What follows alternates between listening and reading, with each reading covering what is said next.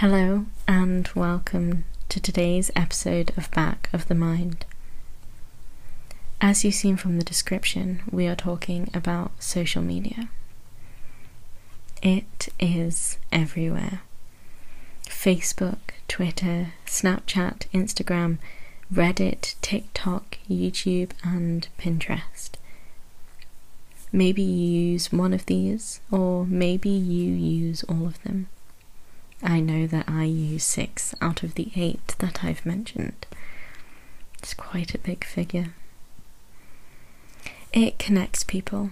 I have family in America who I'm able to talk to, share things that are going on in my life, and video call. It's been especially useful in lockdown when we haven't been able to see the people we usually do. It's great for small and large businesses as they can advertise. Many places are closed and need the online business, so this helps them reach more people.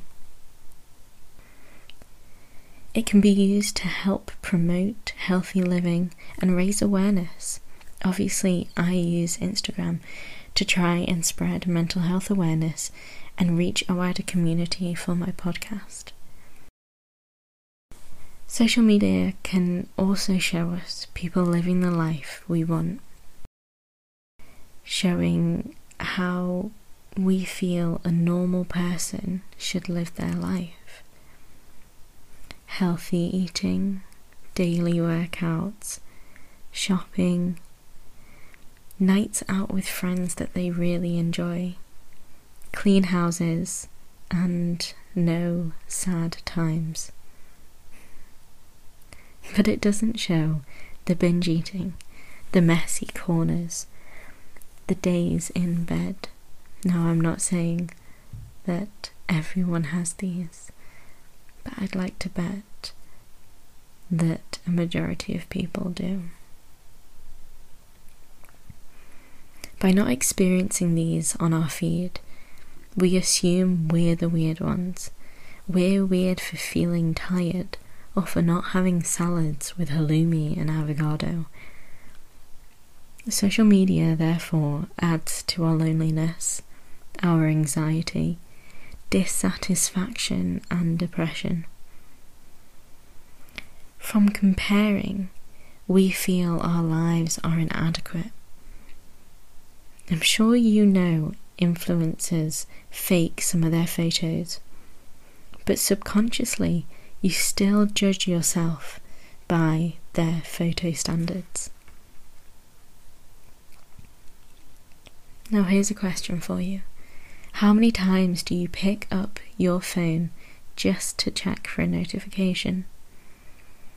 Admittedly, I do do that sometimes. This may be fear of missing out creeping in. Yes, this has been around longer than social media, but seeing people potentially having more fun than you every day will always lead to you fearing missing something if you're not on your phone. Fear of missing a tweet of some new news, a like on one of your posts, a tag that someone's tagged you in, or a Snapchat message from one of your friends. Maybe it's the instant gratification and dopamine production which hooks us in. But eventually it leads to an addiction, causing us to rely on it for approval. It is thought that social media is more addictive than alcohol and cigarettes. Now that's something to think about. It's impossible to stop or avoid social media, and that is not what I'm saying. But you can control what you're seeing. Yes, follow your idols, but try and follow some vegan or healthy eating pages. Maybe some body positive pages, mid size models, or plus size models.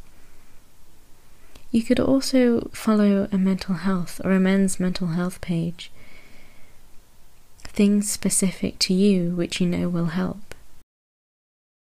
If you know you go on your phone first thing in the morning, maybe try and extend the time from opening your eyes to clicking on your social media app. Social media isn't bad, it's what we allow ourselves to see which affects us. Thank you for tuning in to this episode.